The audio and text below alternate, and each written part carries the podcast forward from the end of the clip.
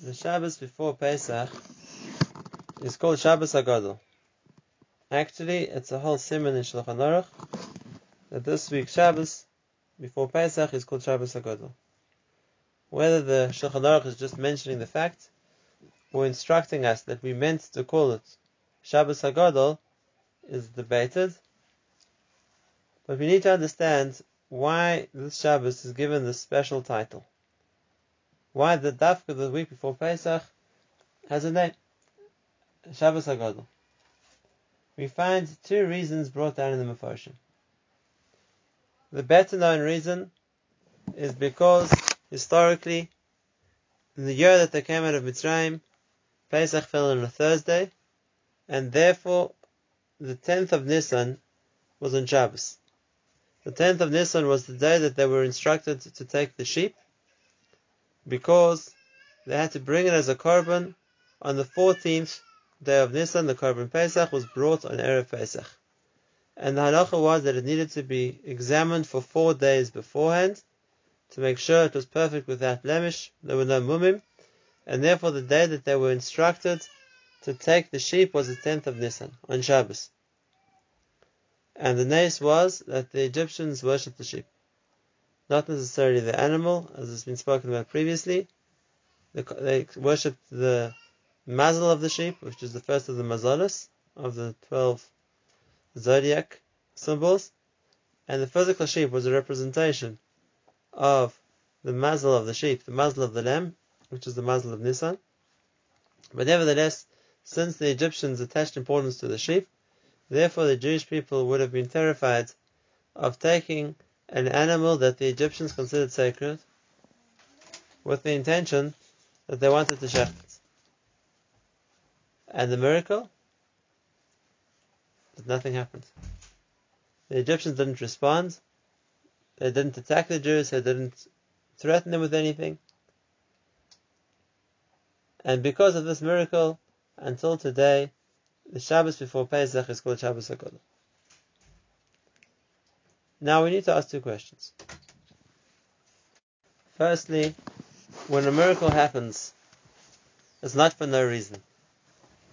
And therefore, why did HaKadosh Baruch Hu orchestrate that the Jews would need to take the animal that the Egyptians considered sacred and, so to speak, flaunt it in front of the Egyptians, so to speak, when in, in, in, normal case they would respond, they would retaliate, and here making conditions that they didn't retaliate. Why was it necessary, so to speak, to make the miracle happen?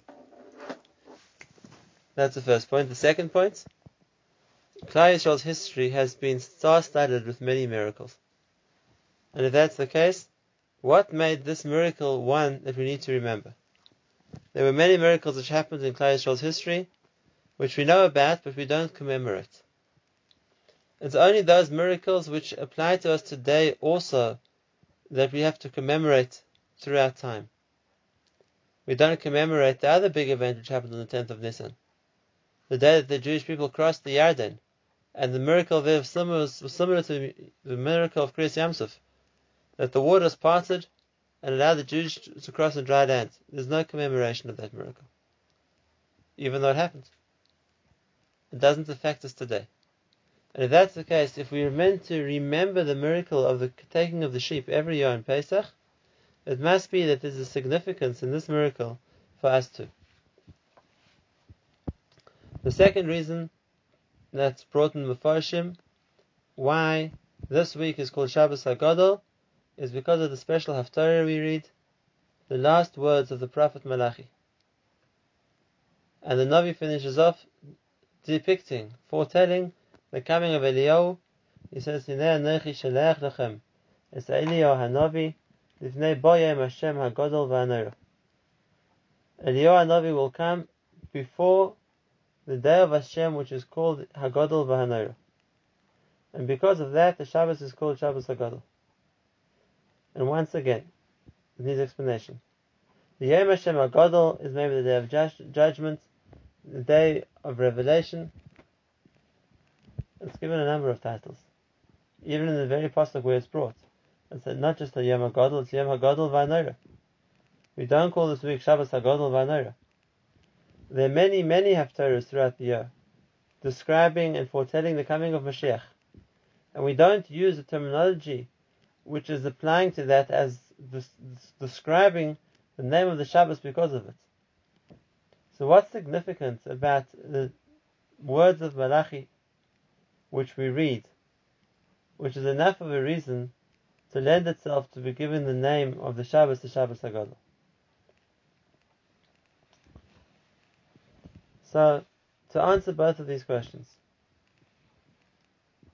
and understand the significance of Shabbos Hagadol before Pesach, I'd like to start with the principle. And the principle is something which is based in Torah, as we will see, but something which has been adapted, so to speak, and incorporated into common psychology. And that principle is that if a person has a fear of something,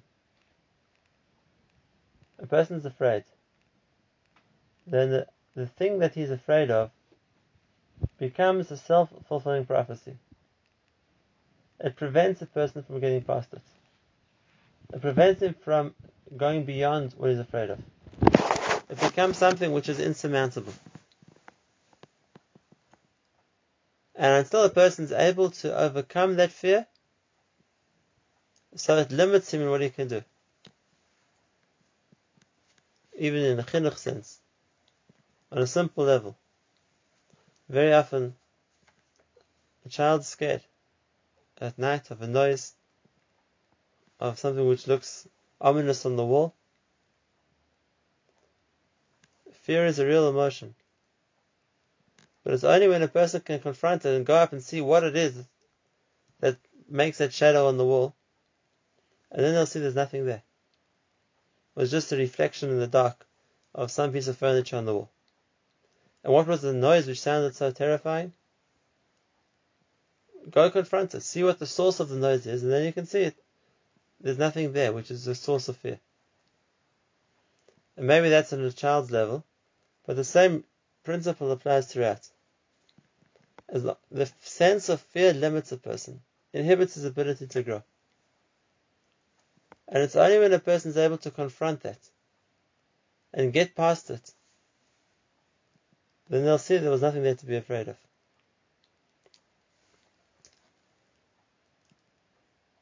And now on a deeper level. Klal Yisrael were in Golus in Mitzrayim. Klal Yisrael were enslaved. And HaKadosh Baruch Hu had set everything in motion to bring them out, to redeem them. But there was one point Klal Yisrael needed to do. And that was from their point of view. They had to break the hold Mitzrayim had over them. They had to overcome the fear they had of the Mitzrayim. Being slaves, being the victims, being the subject of Paro for so many hundreds of years, had instilled a fear of the Mitzrayim in them. They accepted Mitzrayim out of terror as their overlords. And in order for them to be to come out of Mitzrayim, so they had to take one step. They had to break in themselves the hold Mitzrayim had over them. They had to be able to confront Mitzrayim and not be afraid. And then the good could happen. And therefore, the instruction HaKadosh Baruch Hu, the one mitzvah gave them before he redeemed them from Mitzrayim, after all the makas he had done, and just before the Pesach, when Hashem was planning to redeem them from Mitzrayim, the one mitzvah given to the Jewish people. You have to break the whole Mitzrayim over has over you. You have to be able to stand up to the Mitzrayim, confront them, take the animal that they consider to be something divine, take the sheep, take it in front of them. Show you're going to bring it as a sacrifice. And what's the consequence going to be? How the are going to terrorize us? How they're going to react? You'll see that they're going to do nothing. but by being able to confront that fear and overcome it, in reality, it gives Klal Yisrael the ability to break the shackles that Mitzrayim has psychologically on them. The fear that they had of Paro, the submissiveness to his taskmasters, that had to come from Yisrael. The ability to break that hold. And then it was possible for them to go free.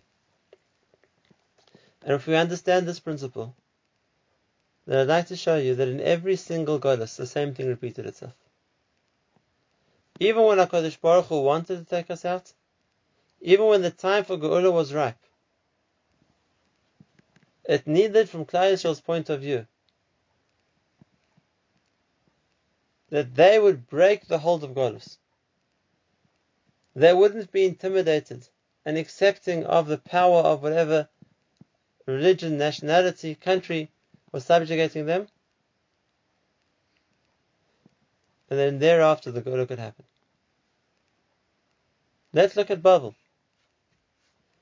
Babel, the king Nebuchadnezzar, was one of the few people who ruled the world. The Gemara gives three or four people who had worldwide dominion, and one of them was Nebuchadnezzar. And don't think that Nebuchadnezzar was a benevolent despot.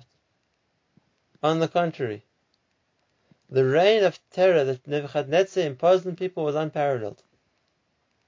How do I know that? The Gemara tells us in Shabbos that when Nebuchadnezzar was, after he died, was sent to Gehinnom, all the other people in Gehinnom were terrified. Nebuchadnezzar's coming as if they didn't have enough tzaras already in Gehenna. But the very idea that Nebuchadnezzar is coming, as bad as Gehenna could be, that added an extra layer of fear. Such was the terror that everybody had from Nebuchadnezzar. And this all-powerful, so to speak, ruler Nebuchadnezzar, he builds this tremendous monolith, the statue of himself and he brings people from the, all four corners of his vast empire to bow down to it. And had the Jewish people all bowed down as well, then we would have destroyed the possibility of being saved. We would have accepted Nebuchadnezzar's authority over us. It was only when three men, Hananiah, Mishael, and Azariah, were able to stand up to Nebuchadnezzar, confront him, refuse to bow. So then, somebody who had broken the hold of Babel, that enabled the Geula to happen. The pasuk says, it's brought in the Gemara Megillah, even when they're in the land of their enemies, Hashem says, I won't despise them.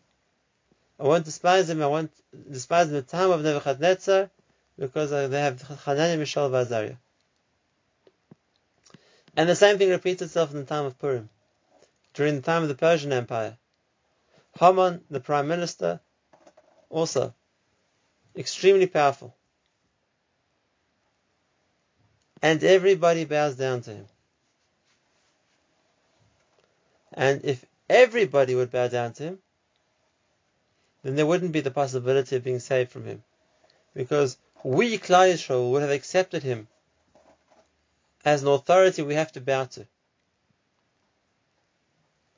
And where does the Geula come from?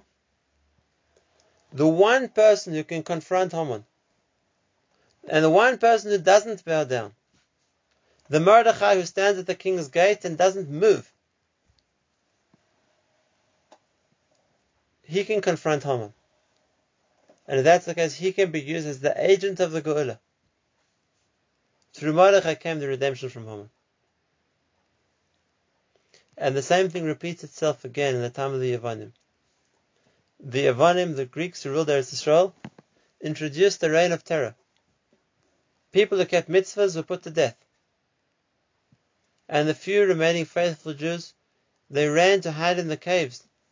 They camped out in the deserts to avoid the persecution of the Greeks. And when did the Geula come? Only when a few Kohanim, Matisyahu and his sons, could overcome the fear of Greece, could rise up against them, could be resolute, could show they weren't intimidated by the vast armies of Antiochus, and then they could be used as the agents for the Geula. So we've seen the same concept, which we learned from Mitzrayim, repeat itself in every golus. The time for Geula could be here. But what's required from Klal Yisrael is you have to show you're not a slave. You have to be willing to confront, to defy the power of the oppressor, and then that gives one the koyach, so to speak, to overcome them. What about the golus we're in now? So we know we have a principle in Torah, Maise Avos Siman Labanim. The life of the Avos, that became the template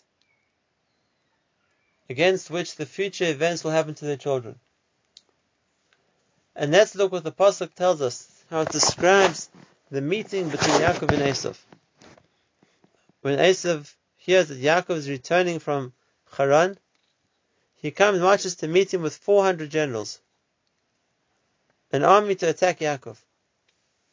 And Yaakov's reaction,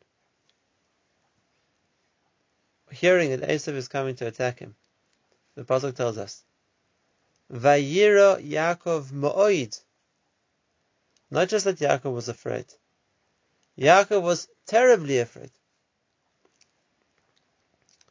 And what does he plan to do? He plans to separate his camp into two. Because if Esav will attack the one, at least the other one will go free. They'll escape. And we see that's not what happens. When Esav meets Yaakov, so the pasuk says that Yaakov ran and bowed down to him, and the Shfachos, Bilhah and Zilpah and their children bowed down, and Leah and her children bowed down, and Yosef and Rachel. They were all there. They all met Esav. Who was the second camp? And the answer the Mepharshim explain, and something changed. Between the day before, when Yaakov heard the news that Esav was on his way to attack him, and the following day when they actually met the night in between, Yaakov meets the Malach of Esav. And why was that necessary? Why was that confrontation necessary at specifically that point? And this is the answer. Because had Yaakov met Esav when he was so afraid of Esav, then in a way Yaakov was accepting Esav's dominion. And Hashem orchestrated it that Yaakov would meet the Malach of Esav first and overcome him. And then Yaakov understood that once he's overcome the Malach of Esav, there's nothing to be afraid of. And therefore he can confront Esav without fear. And therefore he understands Mirosh. There's no reason anymore to separate my camp. He's confident that he can confront Esav too. And that's important. Because that way, when he meets Esav, he doesn't give Esav authority over him. Now let's look at this on a deeper level. The Ramchal explains that Be'etzim in the Shorish, in the Shorish, the, the fact that a person is afraid of something is really a lack of bitachon.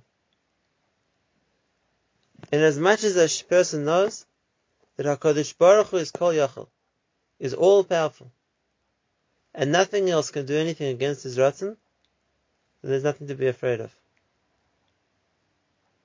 Fear of someone or something else, at some deep level, stems from a lack of bitachon. There's what to be afraid of. And therefore,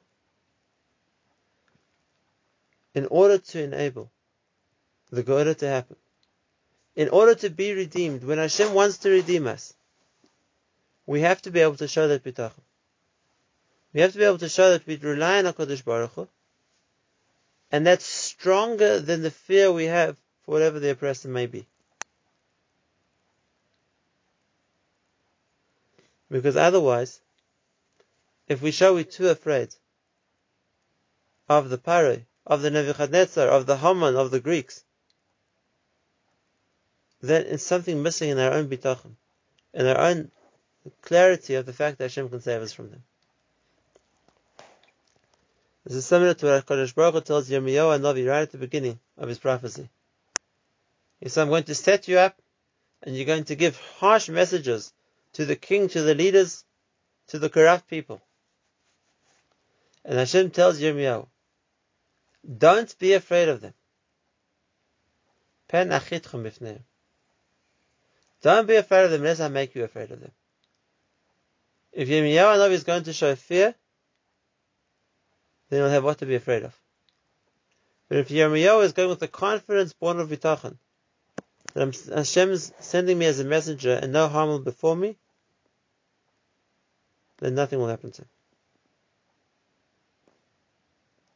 Now let's look at the words of the Prophet Malachi. But a few psukim back. And Malachi is describing the door. He's describing the generation at the time. And he says, what was the common philosophy of the time? What were people saying? Amartim shava to the time when people were saying, there's no benefits to serving Hashem. What do we have to gain from keeping the mitzvahs? Not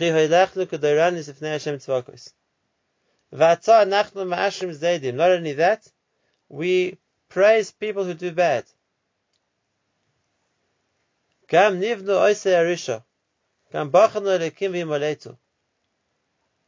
The ones who the sinners are successful. They, so to speak, go with Hashem and they got away with it. So the prevalent mindset of the time, the way people are thinking, is we can do what we want.